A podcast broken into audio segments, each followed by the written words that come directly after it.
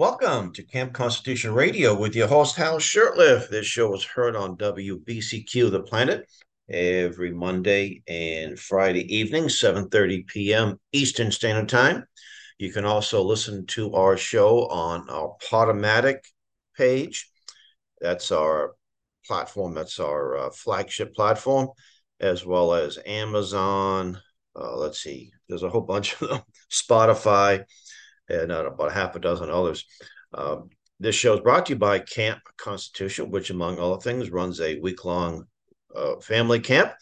Uh, we get a long ways to our next camp, but we already had two people signed up uh, a, a father and son team that attended this year, and they couldn't wait to get back next year. And it runs from July 14th to the 19th. And we just got a, uh, a confirmed uh, uh, uh speaker or instructor, Julie Wilkinson, who was in the movie Unplanned. She played the abortion nurse. She's also been a guest. We've had we hosted her in New England some speaking engagements, and we have some of the return instructors, uh, Pastor David Whitney, uh, for example, of the Institute on the Constitution. Um, but we also have coming up in just two weeks, we have our annual, second annual family weekend retreat in beautiful Tuftonboro, New Hampshire. And this will start on the September 29th, Friday at uh, four o'clock check in, and then ends after lunch on Sunday. Camp Sentinel is the venue. Visit their website, it's a beautiful place and uh, we have a few good. Ins- well, Waller instructor is good, but uh, Jim Perloff, who is the author of Tornado Through a Junkyard, will be one of the instructors. Richard Howell had to uh, cancel; he's got some conflict. But uh, we have Reverend Stevie Kraft coming, as well as um, Catherine White, and we have we have a, a field trip to the local World War II museum and Wolfeboro, uh, as well as potentially apple picking or just shopping in beautiful downtown Wolfeboro.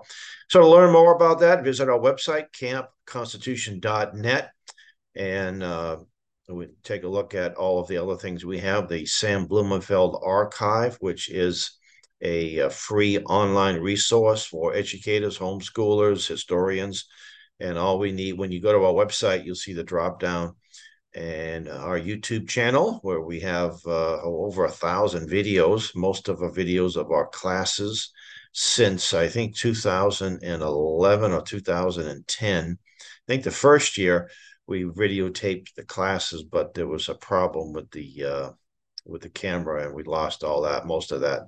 But we also have uh, some great downloads. Um, we have the Gary Allen collection. So just think a lot of resources for people. To, and these are free resources, but we do encourage folks to donate to us, whether you're listening to this show or, uh, or, or, visiting our website and like what you see, consider making a, a, donation on our PayPal. We have a PayPal account right on our homepage, campconstitution.net.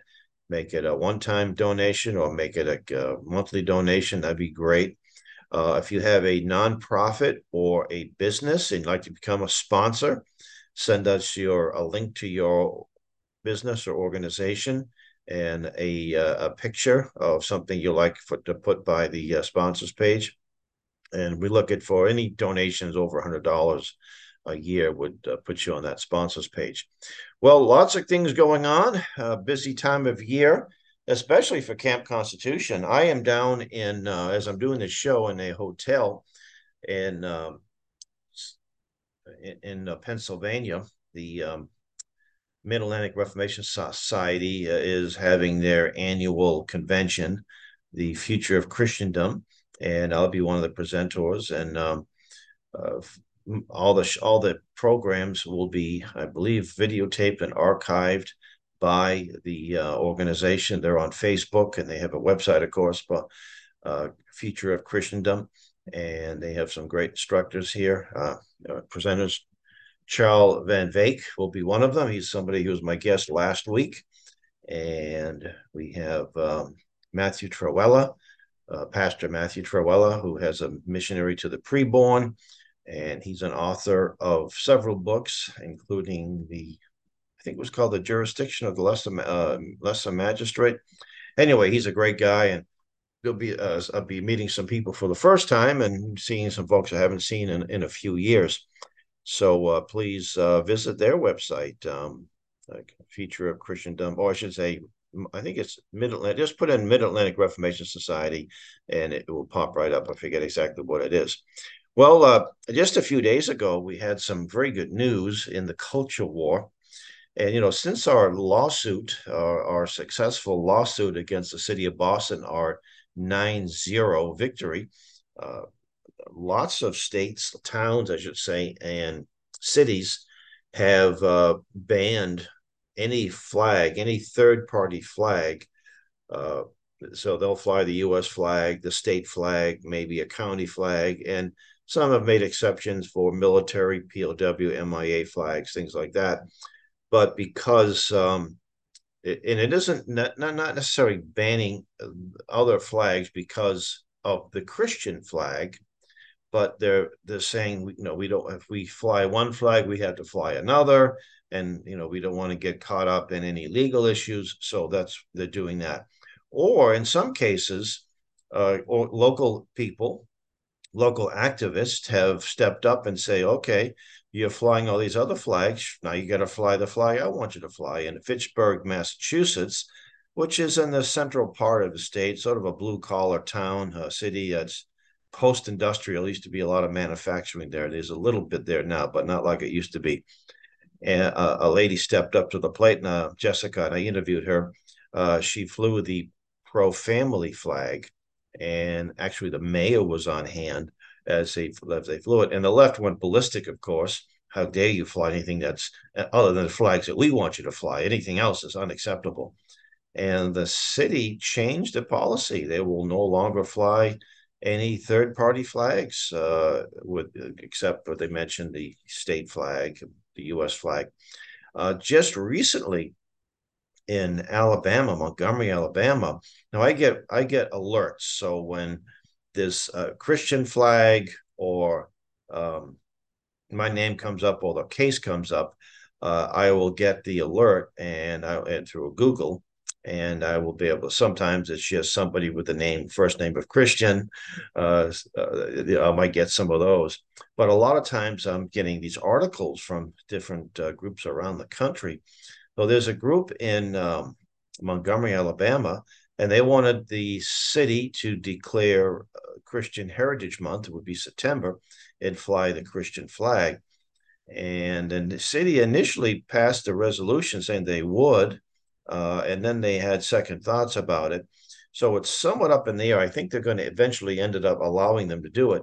And it was last, uh, I guess, this past summer, the mayor arbitrarily decided to fly the rainbow flag and uh, uh, during the city council hearings, it says, well, we don't really know. We, we don't want, we allow this one.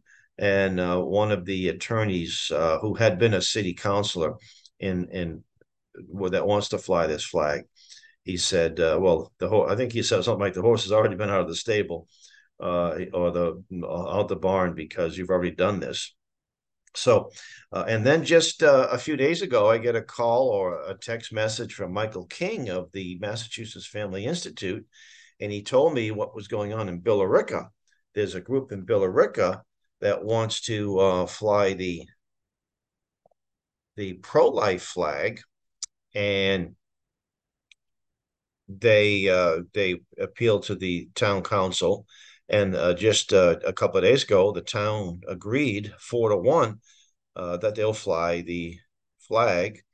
And I was asked to call in. Uh, they have a Zoom. I think it was on Zoom or one of the formats, and you could actually ask to to talk or to, to make comments. I made my comments were. I think they allow you three minutes. My comments were very brief. I simply said that who I was, that I was uh, the plaintiff for Shurtleff v. Boston, and after five years, almost five years, you know, we flew the flag, but it also cost the city of Boston over 2.1 million in legal fees. And I said, I don't think the the town of uh, Billerica wants to uh, defray those. And I can't say that I'm sure my my testimony didn't hurt any, but I think they may have passed it anyway. But here's a letter that was sent by the um, Massachusetts Family Institute's attorney, Sam Whiting. Uh, dear members of the Select Board, my name is Sam Whiting, and I am an attorney with Massachusetts Family Institute, a nonprofit organization dedicated to strengthening the family in Massachusetts. I write on behalf of pro life citizens of Billerica who recently submitted an application to fly the pro life flag on a town flagpole located at the Billerica Public Library during the month of October. The purpose of this letter is to advise you of the legal implications of Billerica's policies and practices in the context of this request. As you know, the Supreme Court recently unanimously held in Shurtleff v. City of Boston that when a city allows a flagpole to be used as a public forum for expression by various groups, it cannot discriminate against any group's flag based on the message it conveys. A critical factor in the court's analysis in deciding whether Boston had turned its flagpole into a public forum was the extent to which the government had actively shaped or controlled the expression at issue. Because Boston had allowed numerous other private groups to fly their flags on the city flagpole, it had never turned away an applicant and could not discriminate against a Christian applicant because of the religious content of the flag he requested to fly. It is our understanding that in the past, Billerica has approved a request of a number of private groups to fly their flags on city flagpoles, including but not limited to the Italian flag to celebrate Italian Heritage Month, the Armenian Genocide commemoration flag, the Indian flag to commemorate Indian Independence Day, the LGBTQ Pride flag to, uh, to commemorate LGBTQ Pride Month. So, uh, some of these flags have been raised multiple times over multiple years at the request of private groups. An ordinary citizen observing private groups raising these flags would understand that the flags represent the group's private expression and not the government speech of Billerica.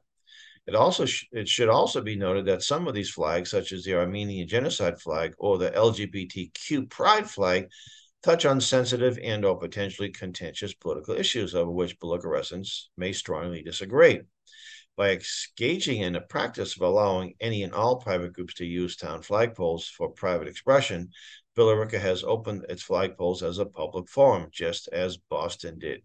This means that this board may not deny the pro-life group's request to fly its own flag based on the content of its message.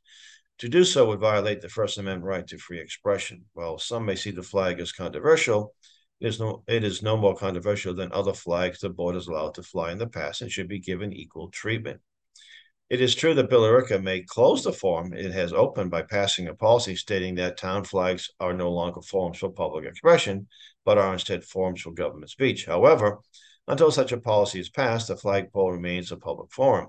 The fact that the board is now moving to pass such a policy in apparent response to that request to fly the pro life flag indicates that the board is acting to discriminate against the pro life group based on the content and viewpoint of their message.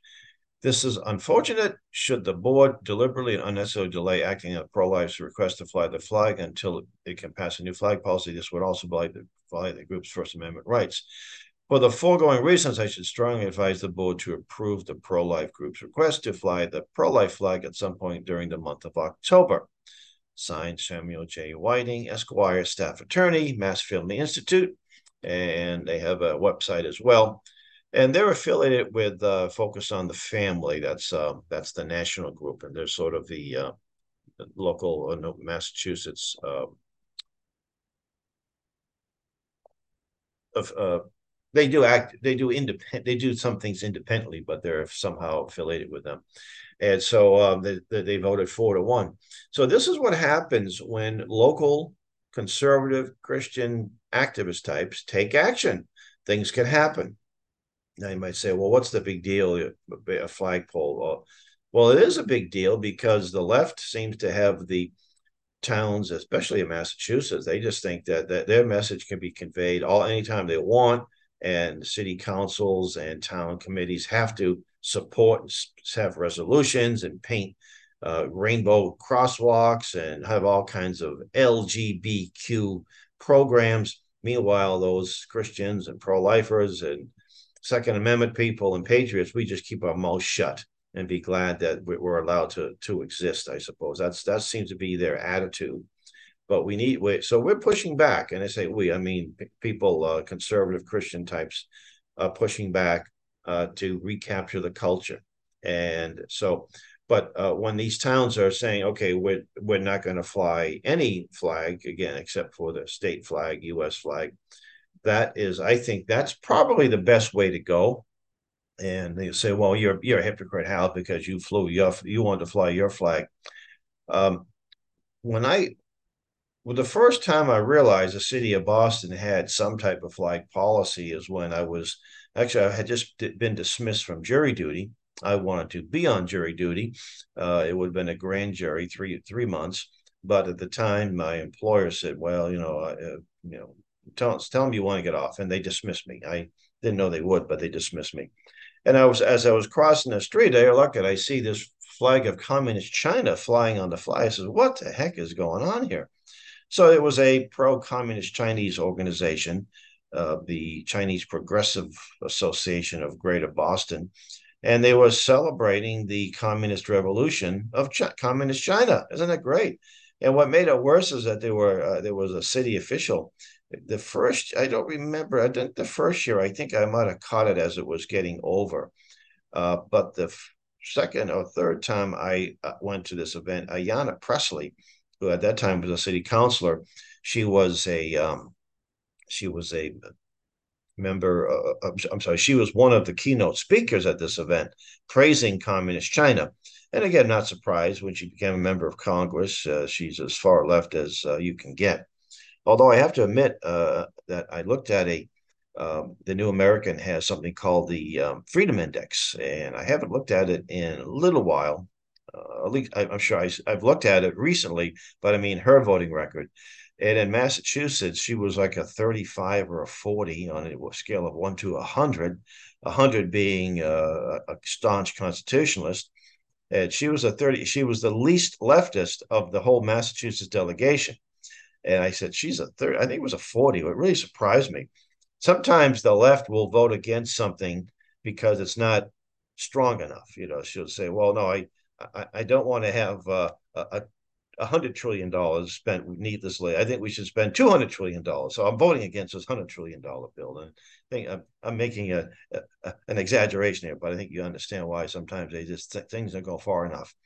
But the left is clever, though. Of course, sometimes uh, if they have enough votes, they can tell their people, "Look, we don't. You, you can sit this one out." Especially that's what that's what they do to the neocons, the neocon uh, li- liberal Republicans, leftist Republicans. They can look good on their voting records because there are times when a vote is they know it's going to pass, so they don't they don't really need that vote. Dick Cheney, when he was a congressman from Wyoming, he always scored like a 90, 85, 90 on voting records uh, on his on his index, and you think, wow, this guy's hardcore you know, not a not exactly Ron Paul, but he's pretty close. And the bottom line is that um, he he didn't do um, he, he there were some things that he didn't need, but when they need the vote, that's when they called in the chips. You know, so okay, you belong to us. You're an internationalist. You're you're a deep stater. You know, you exist at our leisure. We need you to change your vote on this. Well, we need you to vote for this one you know. And by the way, you look good and everything else, so you you get reelected. The voters back home are pretty stupid anyway, and you know that. In fact, he was at a CFR headquarters. Uh, this was when he was vice president, and he said something like, "Oh, it's good to be back here at the Council on Foreign Relations." He said, "I've been a member for many years. I've served as a director or something, but the people back in Wyoming don't know that." Ha ha ha! And everybody thought that was funny. Anyway, I'm getting a little bit off topic here, but uh, so if you watch, listen to this show, and you say, hey, I can do something like that in my town uh, or my city. You know, it's good to have more than a few people. You don't have to have an organization. It can be one person. Uh, in uh, in Gloucester, Massachusetts, a man named Alex Destino, uh, his family's been there for many years. He's well established in the city, and he applied to fly the Christian flag. I think initially it was Easter, uh, Good Friday to Easter, and the mayor, no way, we're not going to fly that. and then the mayor turns around and they flew the rainbow flag for one day. It was May 31st, and they had a little ceremony, which he wasn't even there, I understand. They took out down the next day because they're a little concerned. Liberty Counsel has taken the case, and there should be more. Go, as time goes on, there should be more information. Uh, the hopefully Liberty will file a um, a uh, demand letter uh, and then a lawsuit, uh, and that should uh, generate some interest. They might just realize they don't have a shot at it and end up flying the flight. They don't want to spend lots of money in legal fees. So sometimes they double down just because they, it's their nature. You know, we're not going to give in to these right wing extremists. And in Nashua, New Hampshire, uh, there's a lady, Beth. She uh, actually they they have a flagpole where they'll fly a flag for a month, and they've flown all kinds of flags. And she had a pro female sports flag, and it was flying. And some le- lefties, oh, we can't have that, and they took it down. And uh, I, I just heard that Liberty Counsel might is looking into the case, and they might just take it. So uh, it's just great. Oh, by the way, I want to mention too that in uh, uh in Birmingham, uh, I got a hold of the uh, a couple of the people involved, and uh, they said, "Oh yeah, one of the one of the Liberty Counsel attorneys that was on your case is is, is working with." I said, "That's great. That's good to hear." Liberty Counsel, I tell you, um, LC.org. They're the folks who took our case pro bono, and they went all the way to the Supreme Court, and that was their attention. He said, "We'll take it as far as we have to go."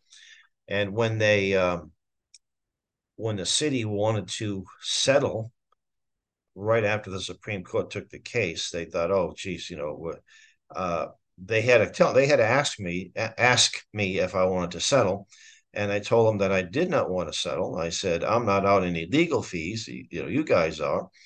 And uh, Harry Mihos, the uh, one of the attorneys, laughed. He said, well, Gavin Newsom just sent up a very generous donation. It wasn't a donation, it was a settlement. Uh, and he said, so don't worry about the money. That's the great. Okay. So, um, and I think if we did settle, that lower decision would have stood. I wouldn't, I didn't even think of that at the time.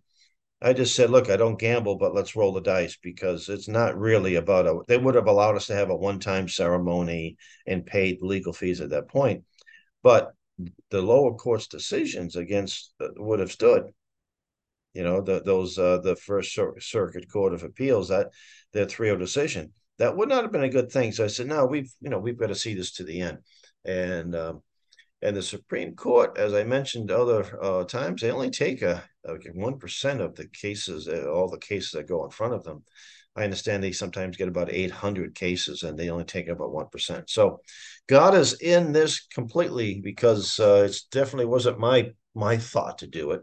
Um, and so, by the way, uh, you'll be watching this show, listening to this on what Monday again. Some there'll be some great program. There's there's a debate here that's happening that happened Saturday uh, between a homosexual Christian and uh, a, pa- a, pastor who is not uh, doesn't believe that homosexuals. Uh, uh, Christians somehow there's so-called gay Christian that it's fine. God is okay with homosexuality, and the pastor is debating him, Pastor White, and I heard him uh, watched a debate of his on a YouTube channel. That it was, you know, sometimes you just find videos, and oh, this guy's really sharp. And then I look at the program and said, oh, he's going to be here at the Mars conference. Oh, that's outstanding.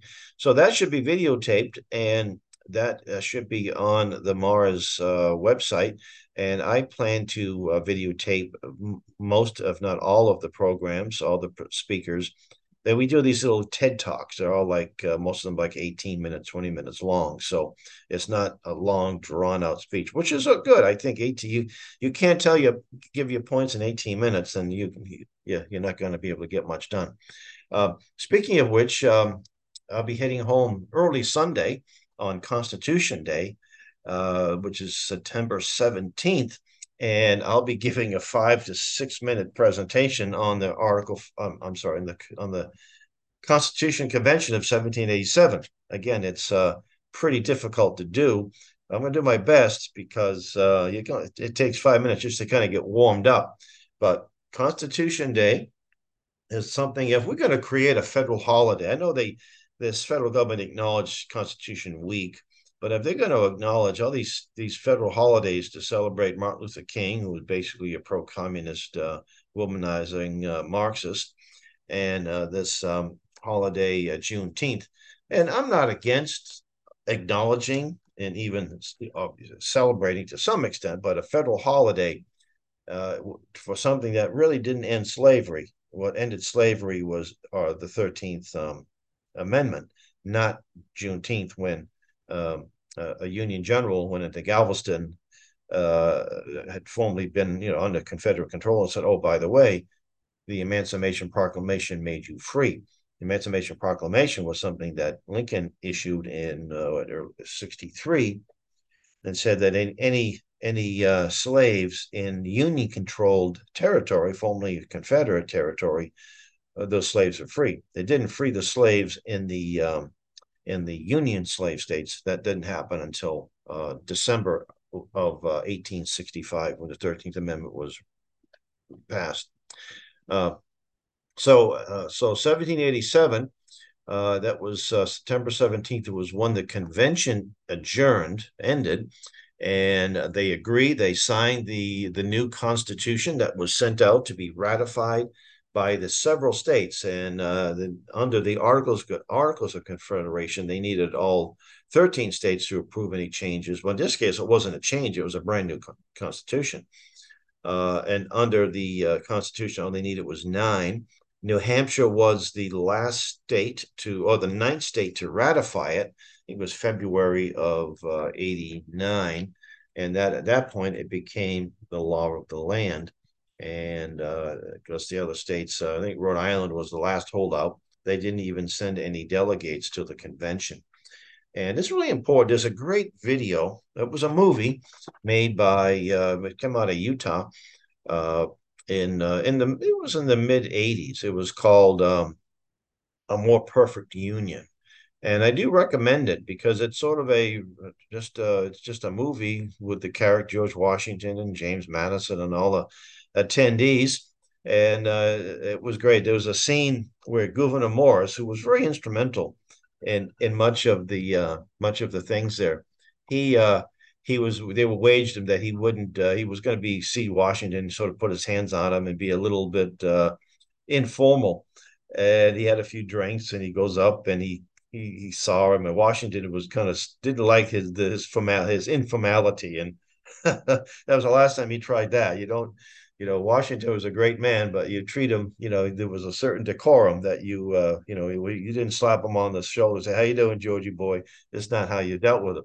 But it was a great movie, and they looked at in the movie. Uh, Washington is referred to, and that's you know they used the notes and what was available and of course they probably add things here and there, but uh, they kept incredible notes. And James Madison was the the reason why he was called the father of the Constitution is because he kept these copious notes. And uh, thanks to uh, his his incredible efforts, we learned know a lot. And I just want to read. I have these pocket constitutions, which we get from the um, National Center for Constitutional Studies, which is based in Idaho. And I'm just going to read a few excerpts here. This is from George Washington. The power under the Constitution will always be in the people. It is entrusted for certain defined purposes and for a certain limited period to representatives of their own choosing. And whenever it is executed contrary to their interest or not agreeable to their wishes, their servants can and undoubtedly will be recalled. So here is Washington saying, look, he said, these people work for the the servants. These are members of the of the House Representatives specifically, and he said they serve for a time. And that time, he didn't say anything about we need to have term limits. The term limits are the voters saying no, we don't want you in there anymore. You're not you're not serving our interests, so we're voting. We're getting rid of you. You're no longer. Um, uh, and so, um, he, but see, they these founders like George Washington expected vigilance. They expected uh, the voters back home, the people, to be vigilant. Unfortunately, today they have not. In fact, we haven't been vigilant for a long time. And some people think, hey, they'll take care of it, but why should I be worried? Uh, and that's what most members of Congress like. They want to have their uh, their um, constituents misinformed uh, or uninformed totally. And because you ask the average person on the street, "Who's your congressman?" They look at you like they have, but they, they can give you the starting lineup of the baseball team or the football team or the basketball team they can give you stats and figures and who, what team is in first place and what's the percentage and the wild card scenario but when it comes to things more important so i do encourage you the listeners to visit the um, uh, the Freedom Index through the New American Magazine, the newamerican.com. Click in uh, Freedom Index, and you'll know exactly how your members of the Congress are voting. Well, folks, we're running out of time. We want to thank you for listening. You've been listening to Camp Constitution Radio on WBCQ. And until next week, may God richly bless you.